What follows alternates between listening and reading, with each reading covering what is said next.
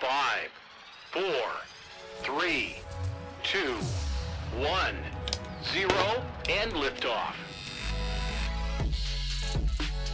You're listening to Working Forward. Presented by Symetra.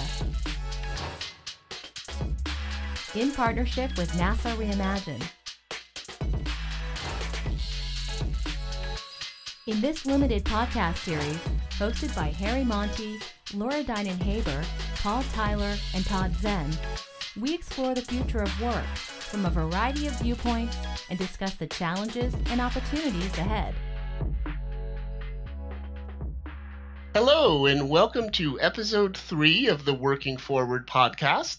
I'm one of your co hosts, Todd Zen, and we are thrilled you have decided to join us as we continue to explore the future of work and all the various ramifications of the, the changing environment.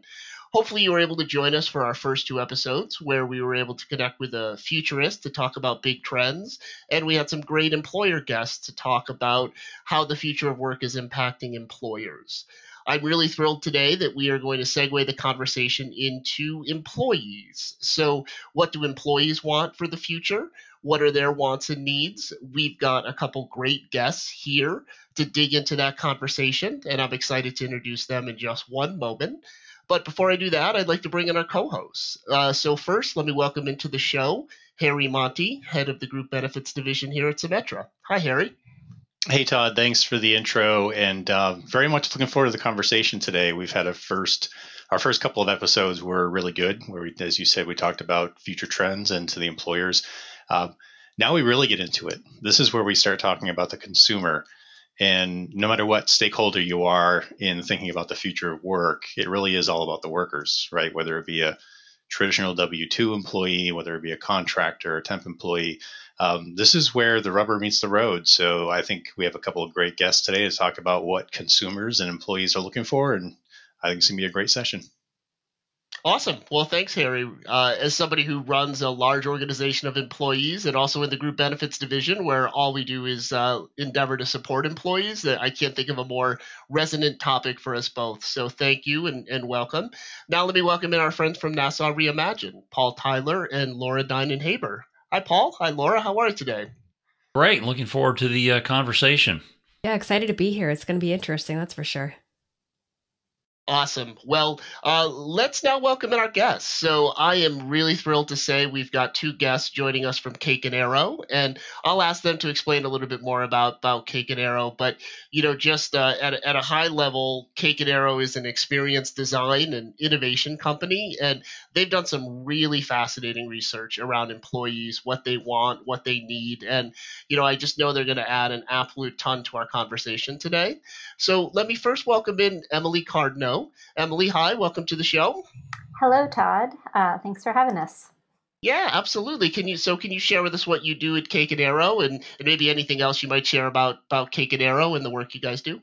Uh, yeah, absolutely. So um, I am our director of content marketing and insights. Um, and my role is mostly focused around our proprietary research that we publish as an organization um, so we do research with people like employees, which we're going to talk about today, um, and publish those uh, insights. Um, a lot of that work is kind of focused around the insurance and financial services industry because that's kind of the primary customer that we work with. Um, and as an experienced design agency, uh, we work with our clients who, like I said, are primarily, primarily um, insurance, financial services, uh, carriers um, and companies, and we work with them to do different kinds of work, but um, it all is kind of based around uh, understanding their customer better, bringing them closer to their customer. It all involves uh, customer research.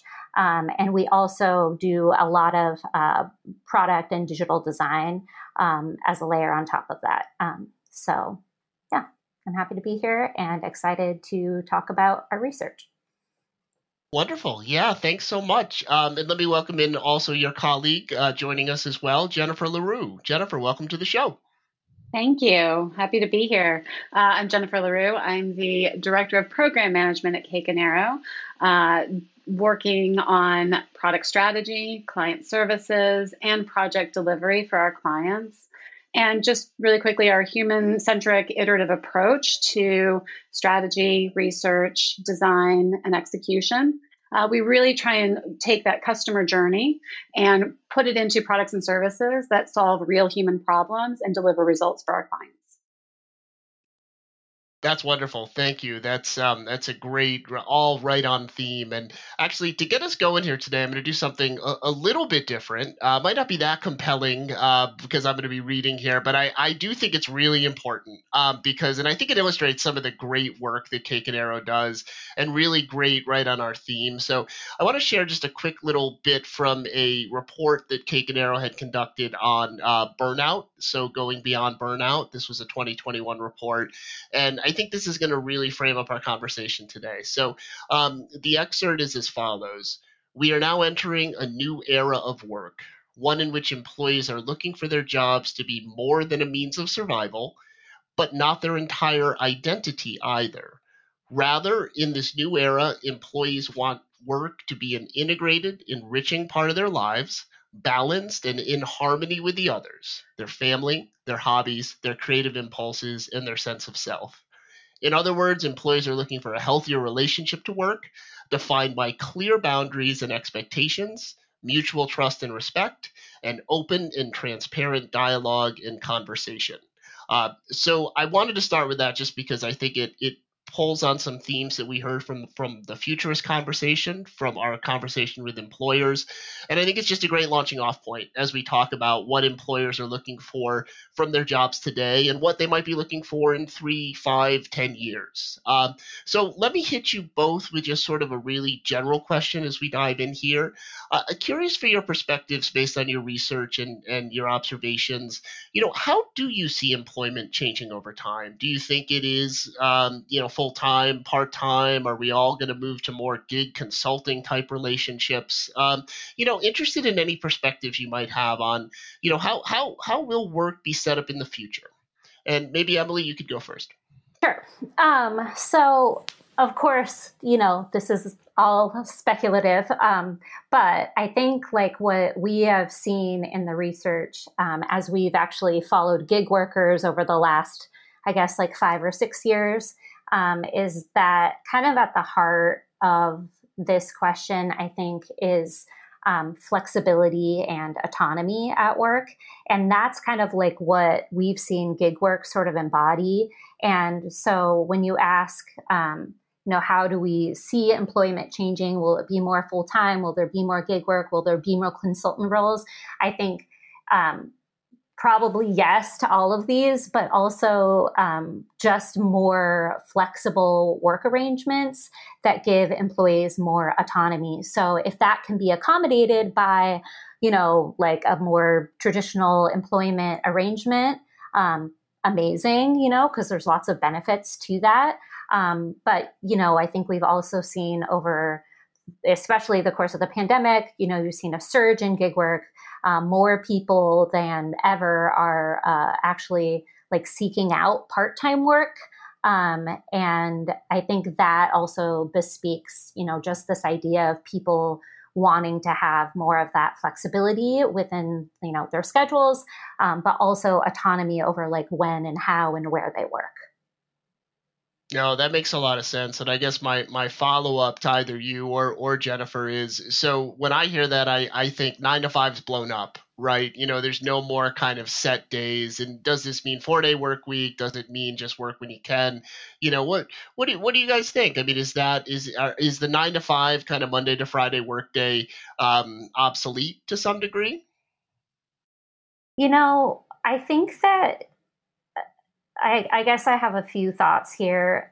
I mean, right now we're obviously like still in a tight labor market. So I think, you know, we're in a place where employees and to some degree are kind of calling the shots. And if that's something that continues, I would say yes. Like, you know, I don't know if the nine to five will ever completely die, but I think that um, may not be, you know, maybe or maybe it'll still be the standard but you know there'll be like different sort of work arrangements that are that are also the norm. So, and I think, you know, when we talk about the four day work week, you hear about companies, you know, every day, right, that are kind of embracing this and experimenting with it. The one I read about recently that really surprised me was Lowe's.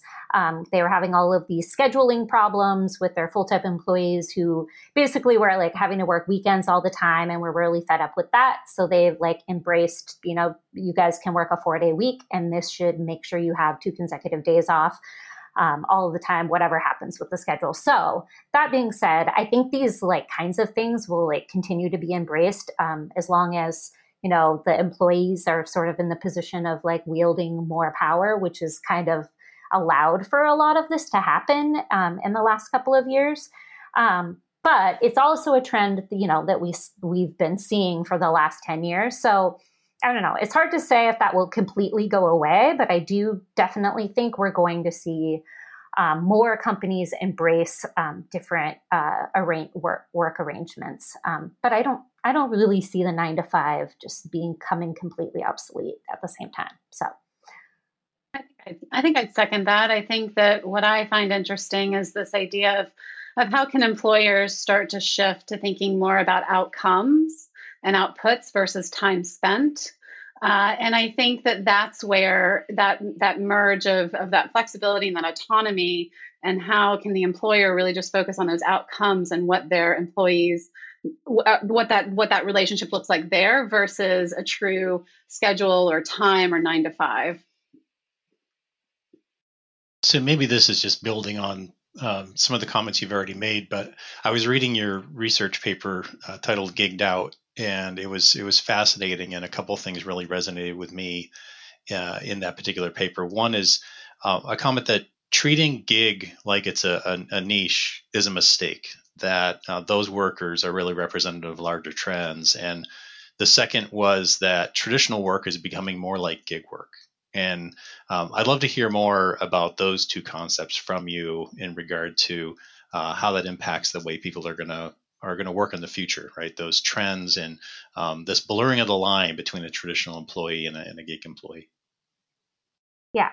Um, so uh, I think there's there's a, a, lot to unpack there. So, like I had mentioned, you know, we've been looking at gig workers um, uh, over the last like five or six years. We've done multiple research studies. We've done projects with our clients.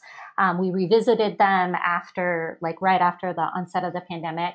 And um, as you just mentioned, I think what one of the things that uh, you know, I guess a few months, six months into the pandemic that we really started to notice was a lot of the what we were hearing about um, employees felt really familiar to what we had already heard from gig workers.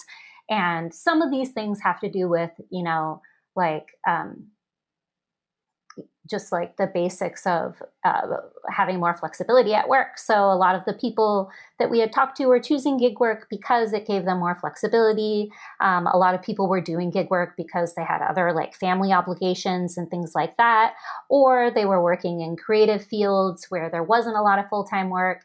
Um, so you saw a lot of that same uh, stuff start to happen with employees where employees were like oh i you know i really like remote work because i can actually start picking my kids up from school. So you start to see some overlap in a lot of different areas. And in some of it i think was positive. I think the like the flexibility that people had um, to work remotely to maybe move hours around to accommodate like other priorities in their life um, was great. And i think that getting a taste of that for regular employees um, made it hard for them to come back from that. I know, like, speaking myself as a parent who had a six month uh, old baby when the pandemic started and is about to have another one, it's hard to imagine like having to be full time in an office with an infant um, after having the experience of being home with my son for you know the better part of three years now, um, and also working, of course, too. So, um, sorry if that was a bit of a tangent, um, but uh, I think where I was going with with with this is that I think there's a lot of uh, positives um, that have come out of this, and those have resembled the positives of doing gig work and some of the incentives for doing gig work um, for full time employees. But then there's the negative side of gig work, which I think has to do with a lack of stability um, and uh, maybe a, a, sense of like disconnection from colleagues and community in, in your community and even your employer. And so um, those are things that I think uh, are going to need to be grappled with uh, as uh, um, as we see like as we see work transform. So what does it look like um, for an employee who's working at home and has to pay for their own Wi-Fi and maybe needs like a bigger working space because you know they they don't have a, a quiet office to go to and they have to like me share their their office with a loudmouth dog who likes to bark at the delivery man so anyway i think that um, the uh, the pandemic has kind of introduced some new risks um, that were familiar to gig workers um, to uh, regular employees. Yeah, Emily, I just want to say thank you for bringing the personal into it because I think that's great for this discussion. And I can tell you, I I can personally relate to traditional work feeling more like gig work now, right? The work from home, the flexibility. To Jen's point, the focus on outcomes instead of a schedule. Uh, yeah, I was very much the traditional going to the office every morning, you know, there until I headed home in the evening to grab dinner with the family. Um, it's completely different now, and it's very much more outcome based and, and a lot more flexible. So, um, and I have one of those loudmouth dogs too, just to okay. put that out there. yeah, and Harry, before I have a question for them. Question for you. You know, this is great. You shift. Tell me what the shift has. The shift from uh, I should say from outcome to output base, I guess, uh, management. Have you had to, is, is that a change in mindset or have you actually had to change how you're managing your teams? So I, you know, I'll, I'll let Todd um, comment on this as well. I would say that um, definitely change the way that you manage your teams, right? The expectations have to change. Um, you find yourself because of your own personal experiences being more flexible with what others need to do. It's very much uh, outcome or output based, and um, in the communication aspect of it, right? I actually I find myself being able to more easily be visible in front of the organization because now it's virtual, and um, I can be in front of all the employees in my division at one time instead of having to travel from location to location, right? So that the, the technology has helped the visibility and the communication. Um, but also, I've seen shifts in the way that I, uh, you know, interact with my own direct report teams. So it's it's been it's been fascinating. Interesting. Well, thank you. Yeah. So uh, uh maybe I could just turn Harry's question a, a, little bit on its side, which is, you know, uh, how how will these traditional blend with uh, work blend with gig work? to you know, what are the opportunities for businesses? So if if you've got this uh, gig, gig work expanding, you know what businesses, what opportunities are for for business to cater to this crowd, change what they're offering, build new business, offer new products that never were needed before. I mean, what's your perspective on uh, on uh, uh, job creation and job innovation opportunities or business innovation opportunities? Um, well, I think, you know, we've been thinking about this question specifically from the angle of insurance companies. Um, so uh, I think one of the things that um, we've talked a little bit about is just thinking about well, first of all, how do you take uh, employee benefits and, you know, uh, insurance products that are offered to employees through employers and offer them direct to consumer. So, and this is again something that I think like people who have been thinking about gig work for a while have been considering. So, there's definitely an opportunity there, I think, to um, offer uh, these products DTC. But I think there's challenges to that um, that maybe are fairly obvious. But I think one of them is that that we found really interesting in our research, specifically around insurance, is just the kind of um, uh, lack of knowledge and uh, education that gig workers have around their own risks related to their work. And I think that's a really big hurdle for insurance companies who want to offer products um, direct to consumer um, that are supposed to protect uh, workers. So um, we we have some thoughts around kind of like how insurance companies specifically can sort of work to build a market there, which I think they're going to need to do and create awareness for workers around their risk, um, help them understand it better, and also kind of, um, I guess, help.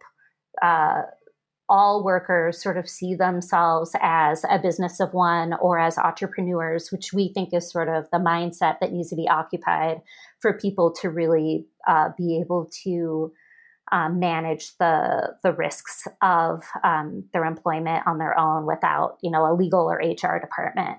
Um, so that's kind of like a compact version of I think like a much bigger answer there. And I know that was really specific to insurance, but I think that's where our, our heads have been is like where is the opportunity for insurance? Um, Jen, I don't know if you have anything you want to add there. Well, just to elaborate on what you're saying, I think I think businesses now have an opportunity to, to in some ways create an all-in solution that they can then tailor and personalize to various employees.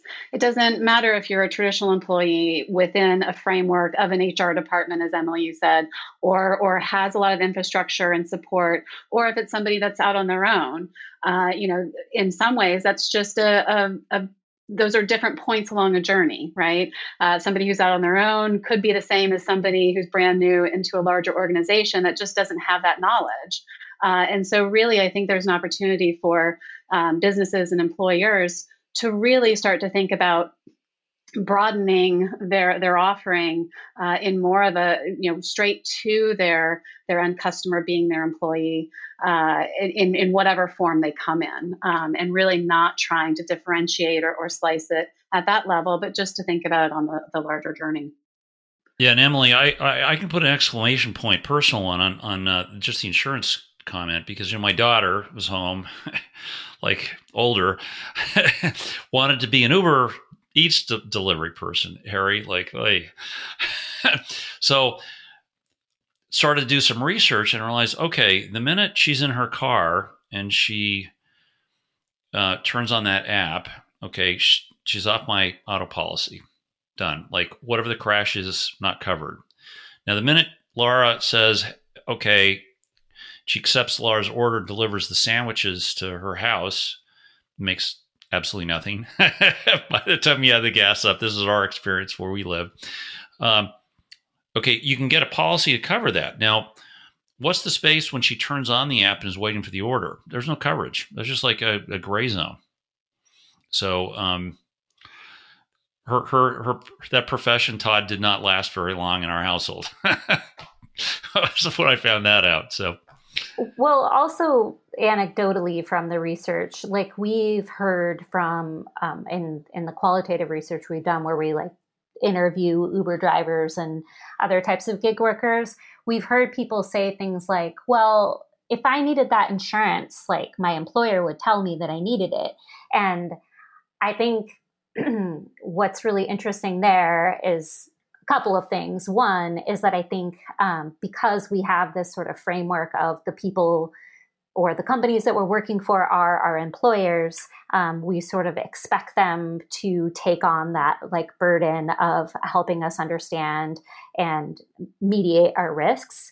And I think um, there isn't a lot of clarity for many people around the fact that they are not employees anymore and that these like companies are not their employers and they don't have the same incentives or obligations to them. And that's like one of those kind of awareness things that I think there uh, is a huge gap that that needs to be filled. Um, and I think you know insurance, uh, the insurance industry definitely has a role there to fill. Um, the other thing I kind of wanted to like circle back to what Jen was saying about thinking about the employee as the end customer, um, in some of the, the employee benefits research that we've done, what we found sort of surprising, but maybe it shouldn't have been because you know we work at a very like small company, um, is just the way that even when you're offering benefits to employees through the employer, the employer is still kind of the one treated as the end customer there by the insurance company or the benefit provider. And um, and this has you know led to what we've sort of perceived in the research as kind of like a disconnect anyway between the employee benefits and the and, and the employee especially in terms of like the employee experience and how they access those benefits and how they're utilized um, because they're kind of weirdly like kept out of the the loop um, when these these benefits are like designed and sold because they're being sold to the employer. And so even if you aren't necessarily trying to sell uh, an employee benefit direct to a consumer, still thinking about the consumer as the, the end user and as the um, customer, I think could potentially make the experience for all types of employees, whether or not you're a gig worker or a traditional employee, um, a lot more user friendly. So. I kind of want to go a little bit deeper on the word where, right? We talk about where is in a location. So in the report, it talks about how employers had traditionally determined everything for the employees, right? So where do you live? How do you, you know, how do you plan your life around that? Uh, you know, how they access certain benefits. So if you take the tradition out of it, and you don't have to essentially be at a physical location to per- perform your employment function.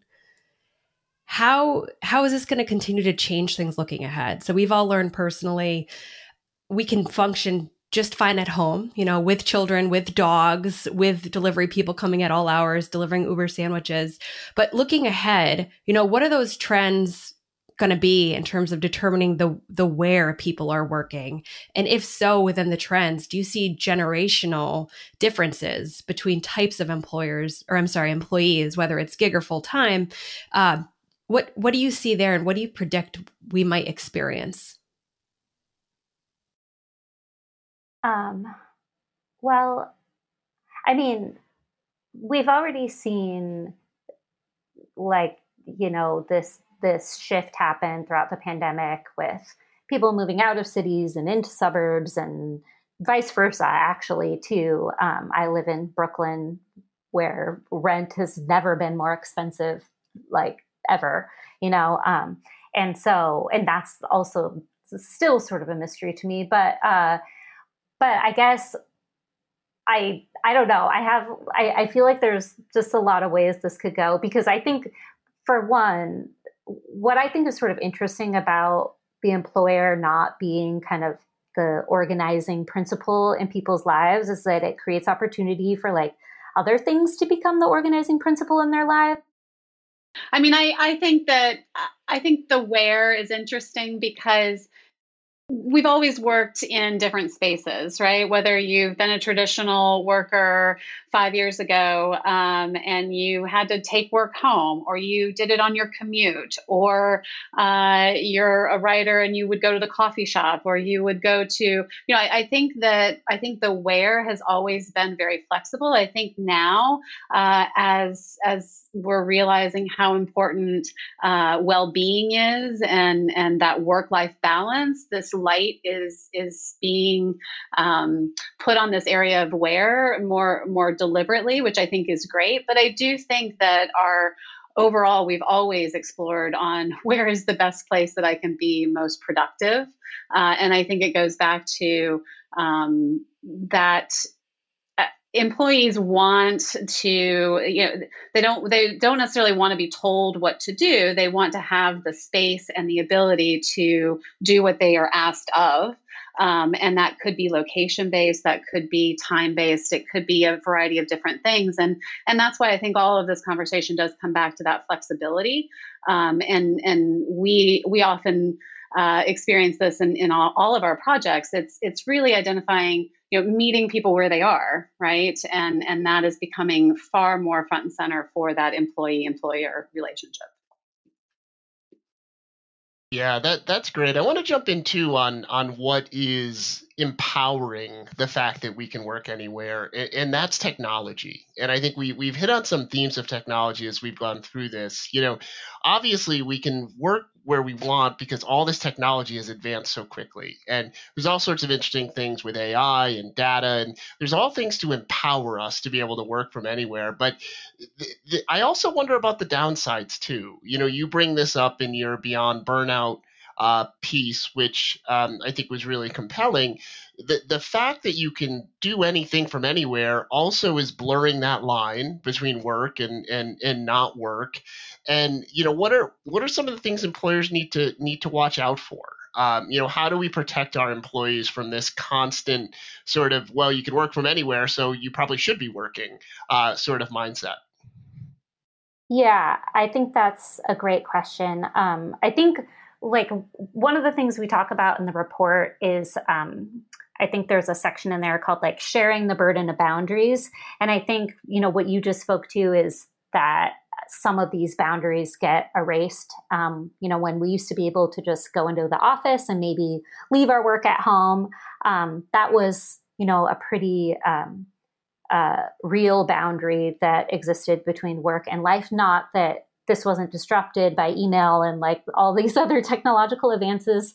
Um, but, you know, it was something. And once that went away, I think for a lot of people, um, you know that's that's when the, the the burnout kind of sets in when those boundaries don't exist anymore and i think what has uh, traditionally been the case is that kind of enforcing those boundaries has been the work of the employee so you know they're the ones that need to stop answering the emails and um, tell people they're out of office or they're not working et cetera et cetera et cetera. And one of the ideas we sort of explore in the report um, is the way that employers can help set some of these boundaries.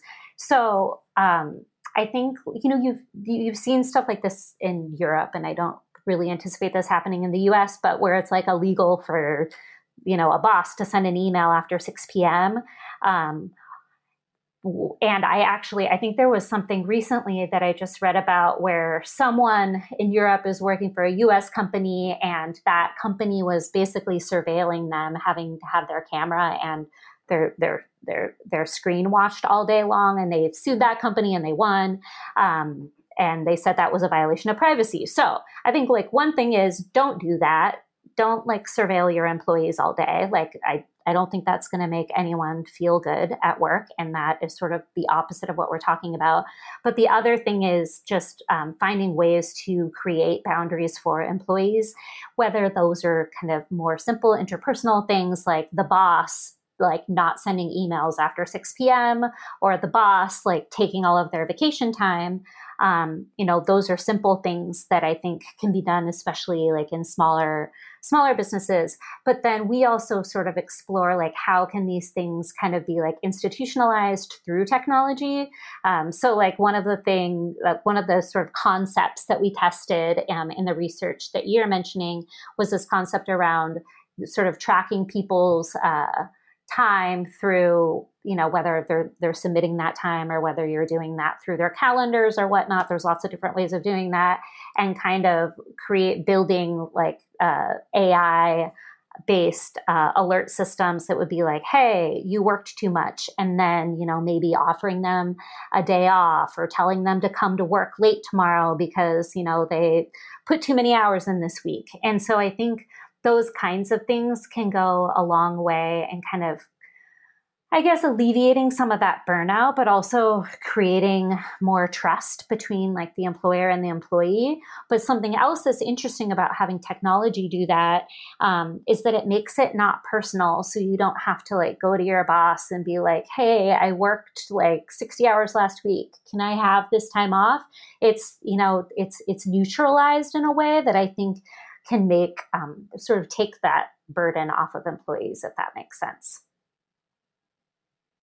So, if I could take us in a related but a little bit different direction, because uh, I think some of it uh, comes back to the topic of burnout. Um, one of the significant trends that we talked about in previous episodes when we talk about social change and what people are paying attention to in the United States much more closely today than they were certainly pre pandemic is the topic of mental health and overall well being. And um, I'm curious for your thoughts around uh, that particular social movement and how employers um, I should say companies really, because employers implies just traditional employees, um, but how companies are going to have to uh, react to the attention to mental health and overall well-being as far as um, the services or resources that they provide to their workers. Yeah. Um, so a couple thoughts there. One is I just want to say we did this really interesting research with millennials a couple of years back in 2019. So, like right before the pandemic, and burnout was like the thing that was really like surfaced in that research. And we did this kind of fun, interactive workshop where we had millennials kind of um, in small groups, uh, sort of concepting and brainstorming different products or services that they would like to see. And so much of it was around uh, mental health. And so, uh, since that time, and you know, even then, you were seeing a lot more companies offer different kinds of mental health services as perks or benefits, um, and that continues. And I think that's a good thing. But what's interesting to me is that I think that um, part of the interest in mental health services that come through an employer has to do with like that's the sort of like only framework that like millennials have for how they might be able to access a mental health services but also um, how they might be able to improve their mental health. But what i think we saw in our research in beyond burnout we have this question that's very leading but also we got like a very interesting response that was like to what extent do you agree with the statement that the way we work is uh, hurting our mental health and is unsustainable. It was something like that. And 74% of our respondents agreed with the statement that the way that we work is hurting our mental health. And so while I think a lot of the focus has been on like providing services to help people deal with mental health, what we've kind of been ignoring is the way that work is actually hurting mental health and the and the way that we work is hurting our mental health. And so I think far more probably impactful than just, you know, being like, oh, hey, you have access to online therapy is just like thinking about how you change the workplace and how you change culture um, so that it's not hurting people's mental health. And, you know, a part of that is obviously like probably working less. Um, and you know doing some of the things we talked about like creating boundaries at work. Um, but in a lot of our research people are just also looking for you know better relationships with their colleagues for their uh, projects to be funded for them to have like the time they feel like they need to like do something well. Um, so i think there's just a lot that can change about the workplace itself before you even have to like layer on these products and services to fix a problem that like you created basically so. Yeah i i think that's really spot on. It's not about i mean yes it's about providing those benefits but it's also about looking at the work itself and finding ways of of really emotionally connecting right? I mean i think traditionally work has been emotionless um, and we're not robots and we have emotions. And I think it's really understanding what are those emotional drivers and, and even recognizing like, oh, are, are you, are you, are you okay? Right. Just even that validation of like, oh, wow, you're actually asking me that. I think those are the, the, the, the those connections. Um, maybe it's with your colleagues or even your boss or just a recognition that, um, we we do have emotions and it's okay to have those while we're working one of the um, questions we asked in that same survey was an open text question that was just like, what's one thing your employer could do to make your job better? And like we heard the same phrase over and over and over again, which was treat us like humans. And that is kind of an ambivalent phrase, you know, like what does that actually mean? And I think that's what we're trying to kind of explore with some of the research is, is what does it mean to like be treated like a human at work? Um, but it it spoke to the fact that like a lot of people just like don't feel like they're being treated in a you know like a human at work and we need to figure out what that means and and and how to make people you know feel like human beings in the workplace.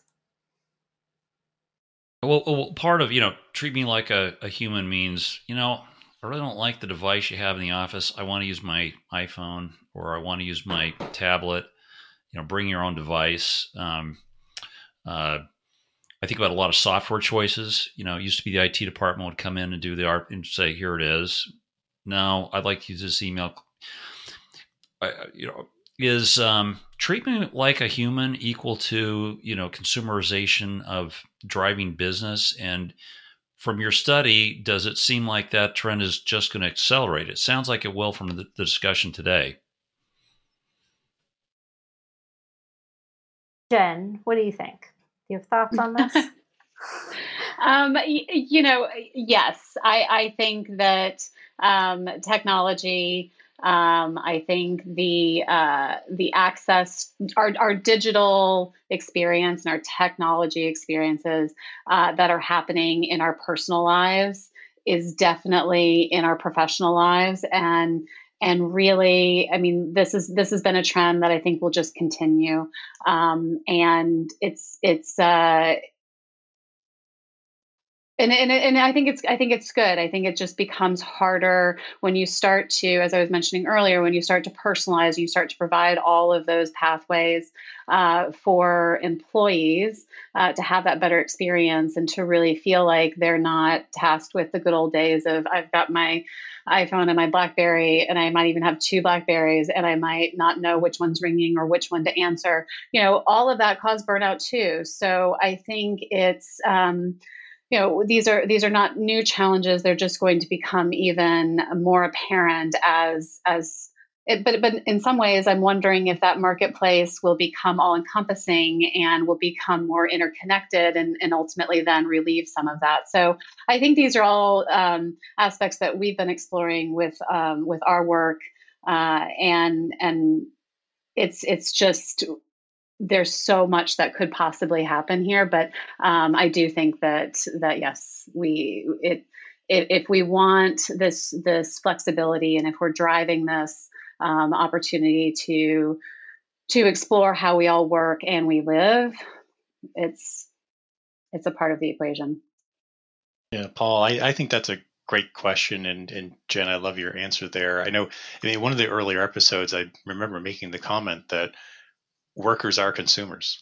And I don't know mm. why we would expect someone who is pushing for consumerism and flexibility and access as a consumer to not expect the same thing in their work environment. And to me, there's a parallel there that I think is just fascinating. Yeah, and staying on that that path and, and beyond burnout, you explore the question, how can we make work more livable and life more workable? And I think it's interesting, right? Because in some ways, life and work became one as we all entered into you know our locations during the pandemic. And there was fewer there were fewer boundaries. You know you couldn't physically leave the space to tell yourself it's time to stop working. Um, so do you know is is that the question? You know how do we make work more livable and life more workable? Do we want to, you know, integrate them? Do we want to separate them? I know you have a lot of insights in that report, but you know, what suggestions do you have on how employers can help meet those challenges um, that employees are facing right now? I mean, I think the the culture question is like really important. Um, and it's not, I don't have a lot of like specific um, strategic ideas for this, but just, you know, if uh, we're working all the time, I mean, I, I guess it's like I want my workplace to to to be, I guess, you know, the kind of place that I would want to. I, w- I was going to say the kind of place that I would want to live, but that's not right because I think that whole like Googleplex, like make work like home, isn't isn't right either because that kind of encourages you not to have those boundaries. But I guess I'm like I want to work with people I like. I want to work with people that treat me with respect in the same way that those are like the people I want to surround myself with in my regular life. And so I guess I just think trying to create a culture that makes people, you know, enjoy being at work and that makes people feel like what they're doing is meaningful and important and that makes people you know feel like they're uh, respected and um, and and valued um, is is really important. And i don't know that there are like specific benefits or policies necessarily. And i mean i'm sure there are things that can contribute to this but I really think it comes back to that like kind of we are humans in the workplace. Like how do we make people how do we how do we make people feel like humans? We make them feel like humans by, you know, supporting them, respecting them, um, giving them autonomy, giving them a flexibility, a lot of the things that we've discussed.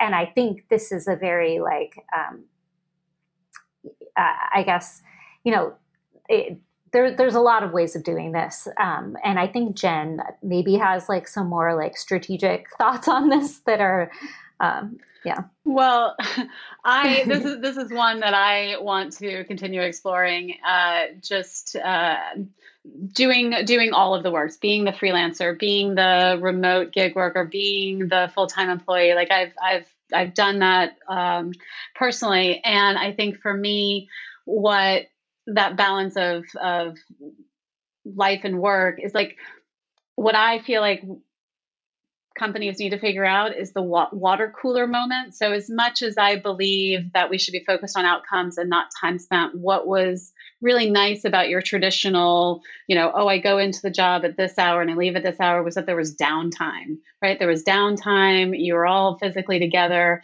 where, you know, you weren't necessarily working. You were passing in the hallway, going to the bathroom, whatever it might have been. You were going literally to the water cooler and you talked to the random person that you never interact with or would have a meeting with, but you might find some personal connection that you would take home, or you would have, you'd overhear some conversation from a business perspective that would shine a light on what your problem you're trying to solve. So I do, I do wonder what that could look like and how do we find space for that? Because I think that that's an aspect of where personal would come into the professional um, arena. And I think we're now focused on trying to reverse that but it's it's where where do we find that downtime and explore uh, people that are all coming together and doing a job together? Um, you know there's there's benefit there and there's opportunity there. So um, i don't necessarily have a an answer but it's it's something that i think is important to explore yeah, that that's fantastic. So I guess as we as we move to wrap this up, this has just been a fan, really great dialogue. Uh, there's so much here to chew on. But Harry, I wanted to invite you if you had any final questions for our guests, or maybe any insights that you've pulled from the dialogue. So Todd, I guess first I'll start with just you, Emily, Jen. Thank you for joining us today. It has been, I think, a great conversation. Um, we touched upon a lot of topics. I was jotting them down along the way: employee experience, risk, um, location, gig, mental health, technology, consumerism, um, treating people like a human, and culture. And I guess it, there's a lot there. And so my final question for both of you is is as you think about what we talked about today or the research that you've done more broadly um, as not only as someone who works with employers um, and and insurance carriers and other companies about how to um, how to be focused on on the consumer. Um, which of these topics most resonates with you personally? Like, i mean everyone loves some aspect of their research the most and i'm just i'm curious to get your sense of um, what resonates the most with you personally. I saved the tough one for last. Mm, tough one um, i guess i can i could take this um, and I don't want to take this in too far of a different direction, but just in kind of uh, preparing for this podcast, I was like reading about the quiet quitting trend. Um, and uh, one of the things that I sort of thought was interesting in what I was reading was how there were the people that were doing the quiet quitting who were kind of talking about what it meant to them, which was like, you know, not going above and beyond at work and not being defined by your labor and not having work be your life. And then the sort of uh, prognosticator or writer, whoever it was, would kind of summarize that as like, oh, so doing the bare minimum at work. And I think that there's like this disconnect um, that exists, and it gets to maybe some generational stuff too around like people just wanting like a good quality of life um, and wanting like work to be a part of that and wanting to work and caring about work, but just not wanting to be completely defined by that and have that take over your life. And I mean, I think as a parent, um, with young children like that really resonates with me where i i was happy to go back to work it gave me this sense of like purpose and self that I like had an identity outside of like, you know, caring for those small children. And that's really important to me. But I think, you know, the moment that starts to make me feel like it's taking me away from my family and not allowing me to be the parent that I want to be, you know, I start to resent that. And I think the desire for like a lot of people is just to, have some kind of balance in their life where they can, you know, enjoy their work and feel like it's meaningful and purposeful without it taking over their lives. And um, and I think that can get translated as like laziness or you know not wanting to work. Um, but I think there's like something much deeper there that's really human. Um, and uh, and I think that's what's really interesting about the conversations that we've been having well today and just like recently in the zeitgeist around uh, this topic so I'll, I'll just add because emily you mentioned uh, kids right you know recently i was thinking to myself you know my kids come home and they're showing uh, their graded papers and they're like look i got you know i got all a's. And i'm like yeah, that's what I want for my job too. You know, like there's, you know, it, you when you're a kid, you you get that that reinforcement, you get those grades, you get that trophy, you get that that win, and I think that there's something to what does that look like for us as um, in, in the workforce? Uh, what is that version uh, for us? Um, I could use one of those when I'm a mom too, but um, but just to answer your question, Harry, really quickly here, I, I think that you know for me it's it's an interest in actually creating a feedback loop with um, businesses and their employees. I think that you know that's a lot of what we do. We we want to talk to people. We want to understand that human problem. And i think that it's really great that that is happening more often now in light of, of these shifts within the workforce um, and i think that feedback loop uh, can only make the experience better for everyone i mean whether it's your your employees your business itself, uh, your revenue goals. Um, I think it's just that that to me is is where I think is um, I'm I'm very interested. Well, I think that is a perfect note for us to end on. So uh, I want to thank my co-hosts, but I especially want to thank our guests, uh, Emily and Jen. Your your perspectives, uh, the cake and arrow research. It's just led to a absolutely fantastic conversation. Thank you to our audience. We are thrilled you decided to join us. I hope you enjoyed listening as much as we enjoyed having the discussion, and I hope you'll watch out for our future episodes on working forward. Uh, we've got some more fun stuff planned for you, so stay tuned. And thanks for tuning in. You're listening to Working Forward, a Future of Work podcast series.